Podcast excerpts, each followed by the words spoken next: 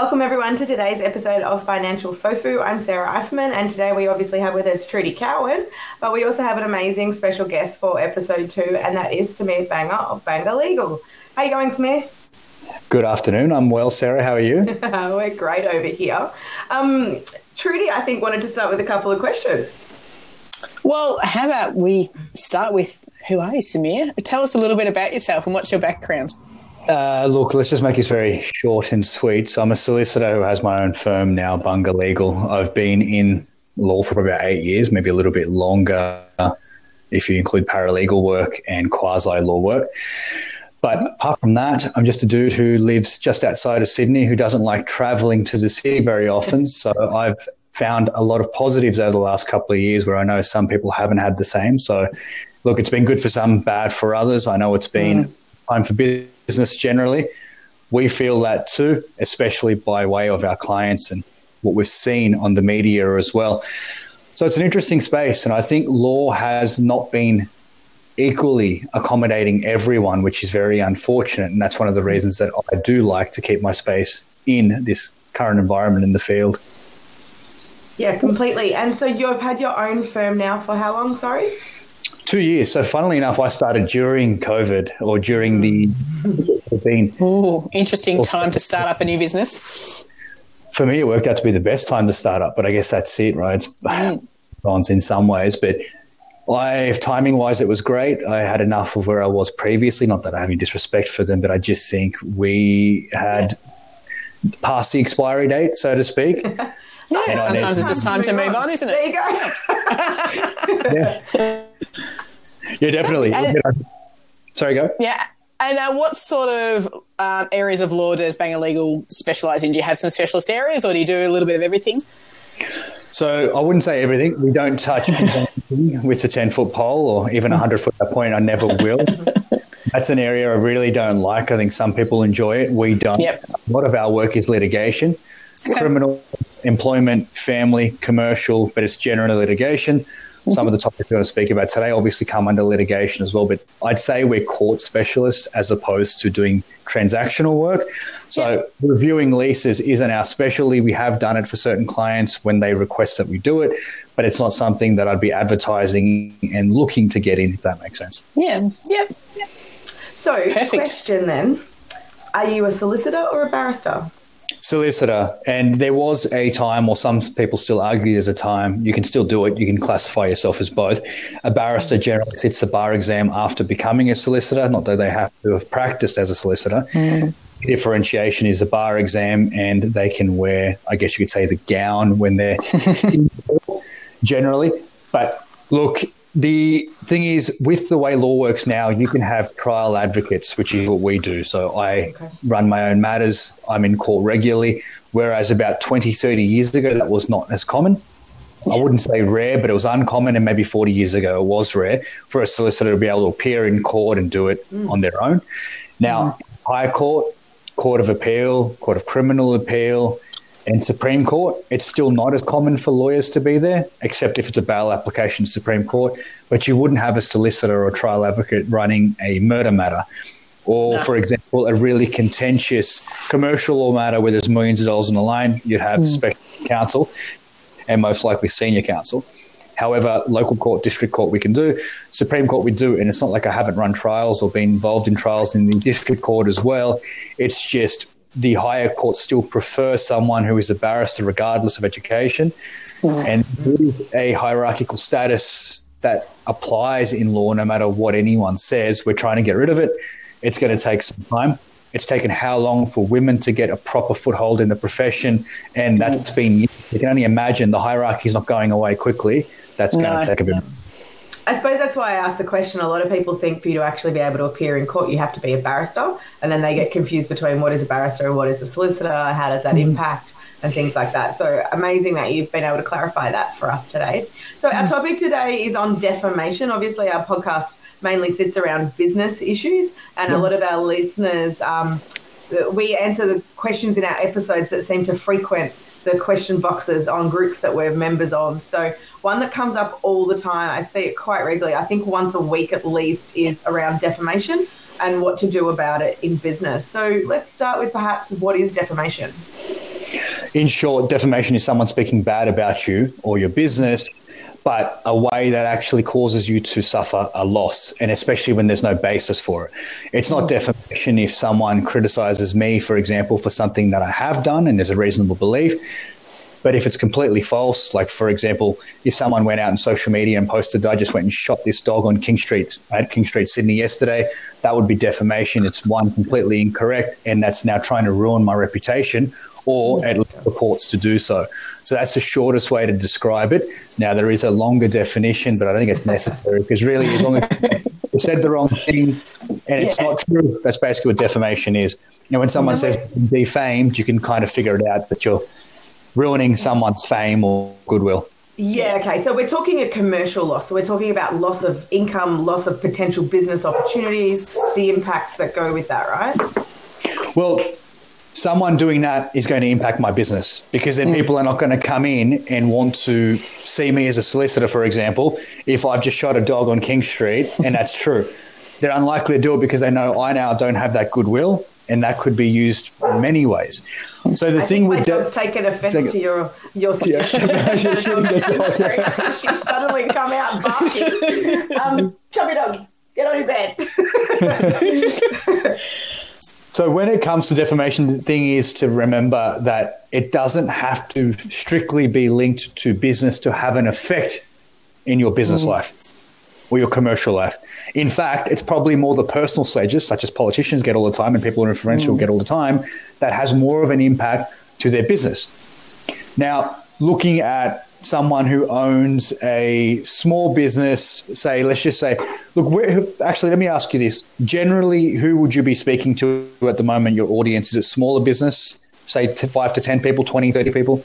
Yeah, probably. Yeah. yeah. Yeah. All right. So let's say a business of five to 10 people, an accounting business, because we're talking about finance right now. Mm. The True director, there you go.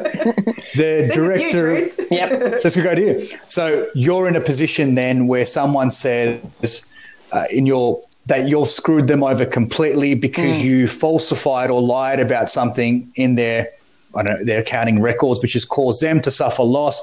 They've now published that on Google, put it on YouTube, and you know that's completely false. Yep. That's defamation. But at the same time, it's also defamation if that person says you're a horrible person. You, you literally kicked them in the ass and told them to get out of the office because you hated them and gave them a mm. few, you know, it doesn't even have to be racial slurs, slurs of any type yeah. and got rid of them. Both are defamation. Both are going to impact your business or have potential impact to your business. So they both apply. So that is why I wouldn't make the differentiation in terms of it having to be commercial because any okay. act could still have a commercial effect. Okay, interesting. Yep. Um, and and it, Google is a, is a good point because where we would, I guess, see it in a small business context and where you sort of see it pop up, people complaining about it in Facebook groups, is because someone's published a false review about them on Google or Facebook or something like that that's completely unfounded. And that's completely. where I guess business get really nervous that this is then going to impact on what other people think about them as a business owner. And these Google reviews are very powerful now because it's I think it's unfortunate because mm. Google reviews are way too easy to place. There's not enough criticism around it, and there's not enough. The the onus or the burden of proof is insignificant. It's nothing. It's really just your name. Mm. And a lot of people can do. You can these days, from what I understand, pay people to do fake reviews anyway. So how you do you, set, you can set up? You can set up a fake Gmail account fairly easily if you really wanted to, and put it and under a name you came up with. So yeah, you're and right. Go- it's very easy to do. That's right. And you can complain to Google about it and they'll apparently take it away, but they take their time in doing it. And how do we not know? Or in fact, how the fact is, in those couple of days they're reviewing it, the damage could already be done. So maybe gone after that. But if you're in business goodwill or your reputation could be a massive part of your selling point. It could be your personal brand, like yep. it is for me. And other people in that position too. So when someone publishes something like that, those two days that that's all it necessary all, all that's required. Someone could have screenshotted it, send it on to other people. It doesn't even matter if that Google review is there anymore or not. So that is very important. But any publication online effectively now can be a publication that is defamatory. Whereas at a time there was an argument about it, Facebook posts, Facebook comments, Google reviews, Bing reviews, and there's a number of things that don't come to the top of my head right now that could also be a part of it. Instagram, for example. If someone slows your business on Instagram and there's no reasonable basis for it, there's that. So these can all apply and they're way too easy to do. mm. because we have a lot of keyboard warriors and a lot of people that do things in the heat of the moment and are very emotional, and it gets up. Mm. Completely agreed. Has there been any legal precedent set on this? I mean, one, you've got to obviously not be anonymous. You've got to know who they are to be actually able to do anything about it. But um, I did believe I had seen something in the last 12 months about um, some precedents set in court about it actually being defamation. Is that correct? There's there, there is quite a bit of def, like, there is quite a few precedents on it. Now I'm not up to date with everything because we mm. don't necessarily do it every day. But one of the better ones that I actually enjoyed reading was about a South Australian lawyer who was defamed. Mm. So someone actually put a Google review up. I won't use his name, but someone put a Google review up of this solicitor who had never actually saw, met, or approached his solicitor. So he actually ended up winning a defamation case against them. That's mm. actually a really good example because it shows you how easy it is to pop up a Google review and to basically damage someone's reputation. And this person didn't even know the person. It wasn't in the course of business dealing. Also, like your silliest target market to do a dodgy review on, right? on a solicitor. it's interesting, isn't it? I mean, the only thing you could think of is this solicitor had no expertise in that area, but then you'd think, oh, hey, they're going to have mates in that area, are going to exactly, assist exactly them in some way.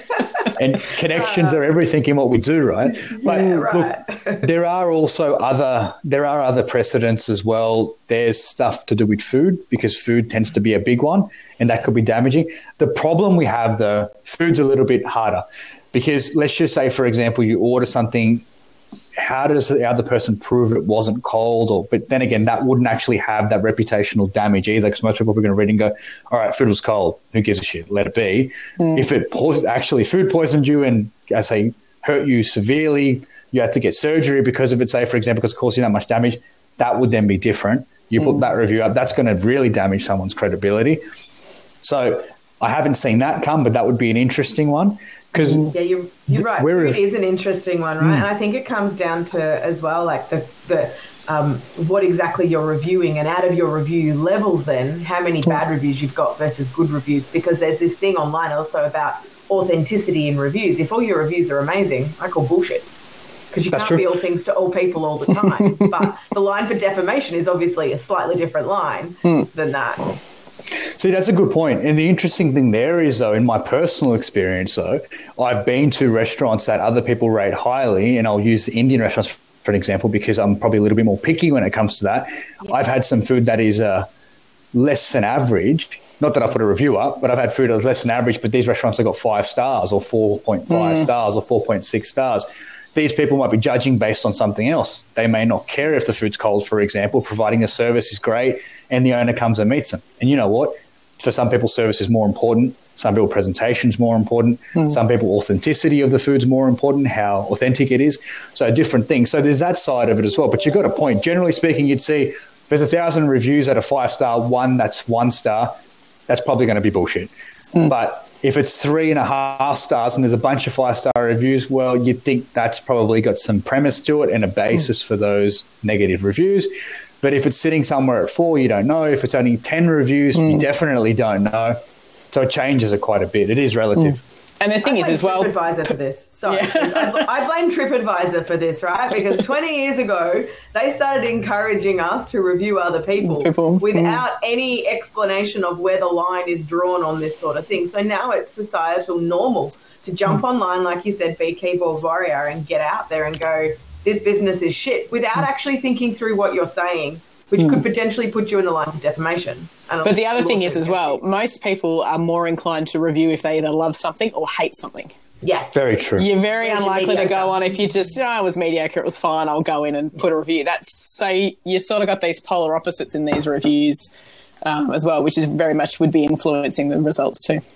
No, see, that's a very good point that I think needs to be taken into account. You have both sides who are very emotional or very strong in their opinion who are going to do mm. it. Someone who's sitting at three and a half stars genuinely is not mm. going to give a crap. Or mm. three stars, you think, okay, look, it wasn't bad, but it wasn't great. I just won't go back there. Let it be. Let, it's a mm. bygone. Don't worry about it. I won't go there again. So that's very interesting. So can you ever actually get a purely unbiased pop, like genuine mm. score? Probably not, based Probably on what not. you just said. Yeah. Yeah, and that's the hardest part, though, right? Is if if our perceptions and our own subconscious bias are impacting here. From a legal point of view, how does the law view that with regards to defamation? is it about how do you prove the truth or what's true?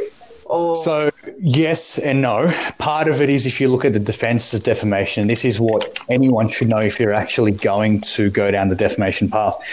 You've got defences such as triviality, and this is where the food comes into it. If it's just cold food, well, a cold food review is probably not going to kill your whole reputation. People might say, mm-hmm. well, one off or two off or whatever the case may be. You've got absolute privilege, so that's it could be privileged information. That's a little bit different. Certain things shouldn't be out there, but certain things can be. Now, if it's a judgment, for example, and it's public, you can't really claim defamation there. Mm. Honest opinion and truth, they're the big ones. Honest opinion's big because what if someone has an honest opinion and a reason basically the standard is that a reasonable person could form that opinion out of it. So if you honestly and I, I love that, that phrase always reasonable person. Well, Tell possibly. me what a reasonable person is to start with, please. Firstly, in law, a reasonable. Uh, this is going to be a very biased view for me, but in law, See, this is my point, though, right? This is the hardest part. So, if you're a business owner, then trying to work this out, that's why you need someone like Samir on your team because it's just too hard for the average person to try and nut it down to where the where the line gets drawn. Mm. But yes, please tell me what a reasonable person is for you. so the reasonable person is a person that doesn't exist. It's the middle of the road, and the way my university professors described them was it's neither a male nor a female. It's gender neutral. It's uh, it's not meant to be white, but they apparently are white because that's in most of society. And this is where those issues come in. So let me take a step back. There is very, very few things or aspects of life that I can call purely objective. There's always subjectivity in objective. Now, I hope everyone understands those terms, but objective is external, subjective is what I. So, what someone else thinks of me is more objective, even though that's still their subjective, objective opinion of me. then you have my subjective views of me, right? But if someone does a report completely impartially on me, that's meant to be objective, whereas what I say about myself is meant to be subjective. Hmm. When a magistrate, judge, justice, or anyone in the jury applies the law, for example, or facts or tests of facts, they can never, in my opinion at least, be truly objective because they have their life background and mm-hmm. that forms their objective opinion now. Correct. It's not possible. So, this is why I will always say, till the day I die, there is no such thing as true objectivity. It's not possible. And, and if until even if we get AI, unless AI designs AI millions of years in the future or thousands of years, you still have programmers that are programming behind the scenes, and that's still going to have some level of bias to it, hmm. such as Instagram. Instagram is biased. We've all uh, basically been hit by that in the past couple of years. Some of us a lot more than others. But if that's not biased in programming, what is it or what is? So that's the first issue. So going back to the reasonable person, it's a made up person, and that's meant to cover the whole of society as best as it can. So someone standing on the side, using the example of what we use with you, Trudy, someone saying that your business service, let's just use a general comment, your business service is pathetic and your customer services are really bad when they came and saw you. That person then makes that comment on social media then that would be tested against a reasonable person. If the reasonable person came to you and you were not as friendly as they expected, does that make everything bad, their whole hmm. service bad, or so, or so on and so forth? Did you give them enough information? That's how they would then believe is that opinion firstly honest, but would a reasonable person be able to hold it? Now, if you said hello to them in a way they didn't like, but everything else was fine, for example, and they put out this whole terrible review of how bad you were, Yeah. would a reasonable person do that? No, because just because you didn't like the way you said hello doesn't mean you're not a good business person or you've done the right thing. And look, people are very easily offended these days. So that's not something that's out of the ordinary either. Because Yeah. as soon as you get them into the door, the way anyone could speak or the way the service could be completely changes everything. And again, hmm. that's biased because they might have a different expectation. So the reasonable person is very, very hard but simple in a sense. It's meant to be a simple concept, but Yeah. honestly, the best way to think of it is what would the person on the side of the road think if they saw it or they heard it or they were in the same position? Yeah. Now, again, hmm. that's very difficult because if you're the business owner, for example, you're probably not going to see it that way, especially if you're seeing red when you see Of course this. not, because you've got the biases of anything negative about Of your it. toddler. Is not great. and your emotions are coming in now to impact it. So it's such an interesting topic that I'm sure we could go on for hours about all the different nuances of it, and obviously ethics and uh, like ethical background, cultural background, life experiences, 100%. all of those things impact that. So I suppose how can a business deal with defamation though? So there's probably two scenarios here to look at. Um, the business being defamed or that business or employees defaming others. Okay, so looking at the first one, there are some limitations for businesses in terms of the number of employees they may have, especially if you're a corporation. If you're a corporation, if you have more than 10 employees, you're technically not allowed to sue for defamation. So in 2000, Ooh. so a few years ago, I can't remember when it was, but there was an introduction into legislation which said corporations are generally not allowed to sue for defamation unless they're an excluded person, an excluded entity. Yeah. that's less than 10 employees. That's very generalized. That doesn't change the fact that if an individual in that corporation was defamed, mm. they can sue off their own bat. So particularly, owner, if particularly if it's the owner or the principal of the business, I guess. Correct. Yeah. Correct. And if you can link it, and this is why I always try to link back to the person because that gives you a much stronger case mm, if that yeah. person could be linked. So if the owner's still impacted as a direct nexus, there can still be an argument for that owner. It makes it adds another step, don't get me wrong, but once you get past that step, it's much easier to progress than being a corporation. And not just that, if you can do more damage to the person than you can do to a corporation, it's very hard to damage Coles, for example. But yeah. to damage the CEO reputation in Coles, especially with a defamatory comment, probably easier. Yeah. Look at Alan from Qantas. He copped a bit of heat for dropping people and left, right, center and putting them on contracts instead of hiring them directly, for example. Now, obviously, He's not emotionally charged topic these days at all, is he? yeah, exactly. so putting putting that there, people could still take it out on Qantas, for example. But as soon as they use the word Alan Joyce, use his name, or Alan, or say mm-hmm. Alan's part of Qantas, generally there'd be vicarious liability. But here, it'd be Alan Joyce that could be upset. Mm. Obviously, the comments aren't defamatory to an extent because they're true and he did it. So unless he can show he mm. didn't, you got a bit of a problem. But in terms of the person suing, so that changes it a little bit because then you do have vicarious liability for the company to some extent as well, but the person could be sued too. And this is like any other civil case. So who do you want to go after? Who's got more money? But then it comes down to was a person acting within their role? Are they covered? There's things like that. So, so if the CEO of Rex, who I don't know their name, hmm. but if the CEO of Rex came out and said something about the CEO of Qantas being Alan Joyce, only, and it was defamatory by definition. Only Alan Joyce could sue the CEO personally. Qantas couldn't sue Rex. Well, no, because Qantas has got way over 10 employees. Yeah. But mm, right. at the same time, if Alan Joyce linked it to himself, yeah, he mm. could. He could. Only if he could link it to himself and potential damage to reputation as a result of what was said. Correct. If it was Correct. deemed by a reasonable person mm. to be untrue. Correct, and it passes all the other tests. Yeah, so but then I guess the thing there is to look at it the other way. A corporation is a big entity, right? By definition, and you have legal privileges and you have other privileges that come with it. So with the shield comes some extra loopholes to get over, or hurdles, I should say, hurdles to get over, if that was the case. So how's it going to impact Qantas as a whole? Probably not really. It's not going to do much damage. Yeah. And people are speaking crap about Qantas all the time right now about the delays and whatnot number one, they're true, but let's just say even if it wasn't true, they could easily put a statement saying it's not true. Here's our proof. It's mm. not really easy to sue. But if they yeah. someone said, well, this is Alan Joyce's fault because of his sexual inclinations or orientation, very Very, Let's very. be careful what we say here today. this is all hypothetical, everyone. Yeah. Well, correct. Yeah.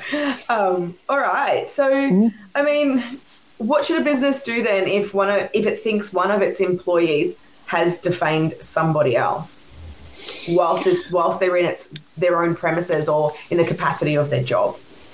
I think risk you'd be mitigating your risk straight away. And one of the biggest things is it depends how it's done. Because if it's a publication, do you remove the publication? Do you apologize before it even gets anywhere and hopefully deal with it. It's all about dealing, preventing it going to court in the first place. Mm. And it's not, again, it's no different to, it is a civil case because person gets person, right? Mm. So you need to look at it and try and stop it going forward, see what the issue is, deal with it before it gets to court. If it gets to court, you're basically already got to a point where it's probably going to be yeah. too late. Look, when there is a defamatory publication, there need there's a basically a stat statute of limitations applies as a year in which you have to bring that. Okay. So really let's just say so that's that's very important. Yeah, once you're over that threshold, it's uh, it gets there's a few other rules that apply. There are certain circumstances where you can extend, but it's very unlikely. Mm. So try and stick within the year. But let's just say they do it immediately, they meet all that criteria. and if that comment's been made and they can show damage, it's probably going to be easier for them against the business. But at the same time, the business obviously, not obviously, generally speaking, would have a lot more money, mm. which is potentially there. I guess you could say where they have the power. And this is why you don't see Channel 9, Channel 7 sued a lot, because unless they actually defame someone who has money, yeah. it's very difficult. Exactly. Because you have a massive power imbalance. But honestly, it's dealing with it quickly, swiftly, and doing something mm. about it. Holding on to it and not doing something about it is going to cause you more risk. Look, there's always the side that the person may not do anything, but if mm. they do, then you've let it go. Till then, you're only increasing the damage you've caused, and they're more likely to get yeah. more out of you. Because at the start, they may only be looking for an apology, and a lot of oh. people are. Yeah, I was going to say, I'm sure an apology goes a long way in these circumstances, or a public retraction of, of whatever the statement totally. was. Totally. And when that person writes one. to you, that's what they'd be asking for anyway, generally an apology mm. in this, and then they may tag along money. Hmm.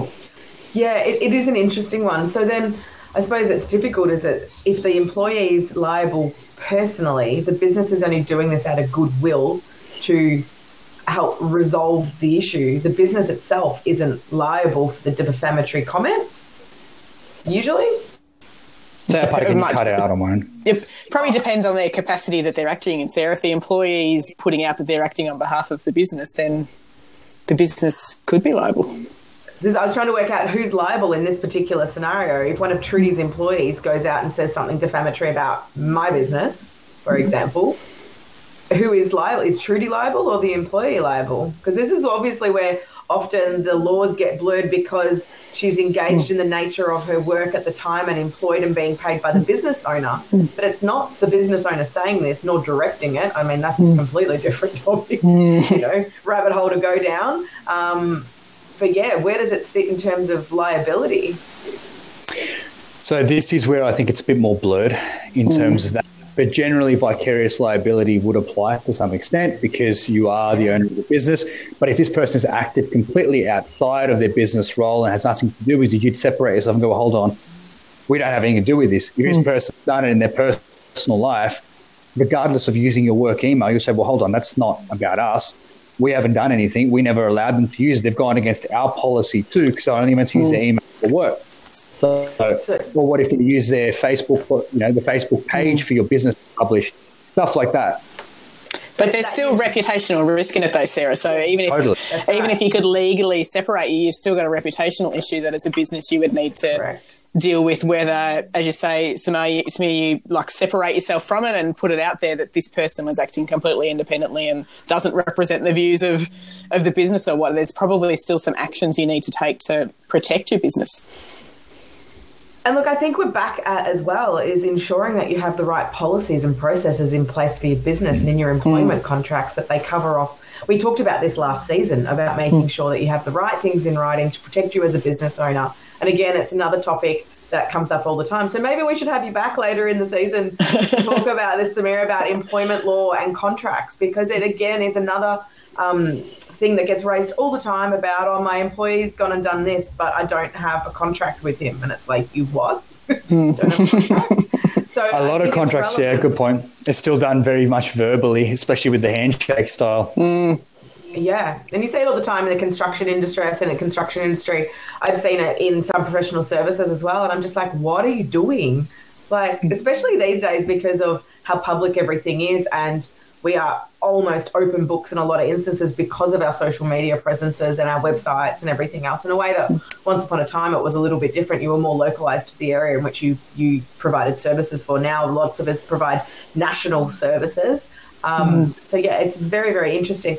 Look, we're almost out of time for today. So have you got any top tips for people to either avoid being defamed or avoid defaming by um, stupidity, shall we say, like not realizing that what they're saying or doing is actually defamation.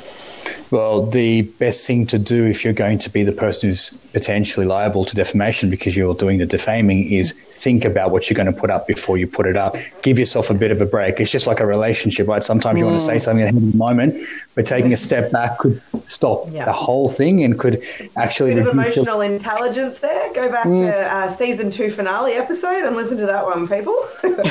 that reason. It's um, completely um, that, that's where you get somebody else to read the email for you or the social media post before you post it as well. So at least you got someone that doesn't have that emotional investment um, yeah. in it can cool you down a little bit.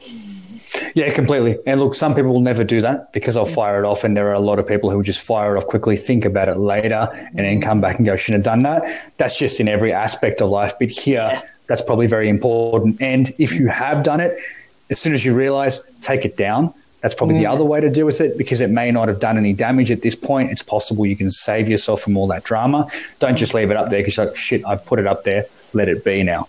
Yeah. Yeah, absolutely. Absolutely. All right. Well, thank you so much for coming in today or joining us online today. It's been an absolute pleasure having you, as always, a wealth of knowledge. You can follow Samir um, on Instagram. Do you have Facebook as well? Or is it just Instagram? No, this is just Instagram. Facebook, no. I need to, I've kind of lost touch with that. yeah, it's, it's it's a thing, right? But, but the channel that you're most active on is Instagram, people. So they can follow you at what's your handle? So my personal one, or I guess it's now both mixed, is samira.banga, S-A-M-I-R dot B-A-N-G-A. And then there's Banger Legal, which is B-A-N-G-A legal. Lovely. Um, and that's, Trudy, you got any other last comments? No.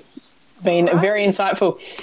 Next week, we are talking about how to build your business from a business owner's perspective. Obviously, we've had many uh, episodes in the past with marketing and um, creatives coming in and assisting us, but we've got a few tips that Trudy and I have actually used that have built our businesses. So tune in for that. Otherwise, thanks so much for tuning in today. Thanks, everyone. Thanks, guys. Catch ya. Bye. Thanks for listening to this week's episode of Financial Fofu. We really appreciate you tuning in and hope that you have subscribed to our channel.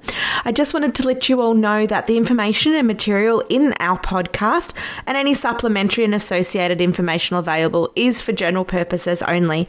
It should not be taken as constituting professional advice from us, the podcast owners, and our special guests, and we recommend that you seek independent, suitable advice that is specific for your unique circumstances. Thanks for tuning in. Hope to see you next week. Please, please, please send us, um, use our link and send us any requests or any feedback. We'd really appreciate it. Cheers.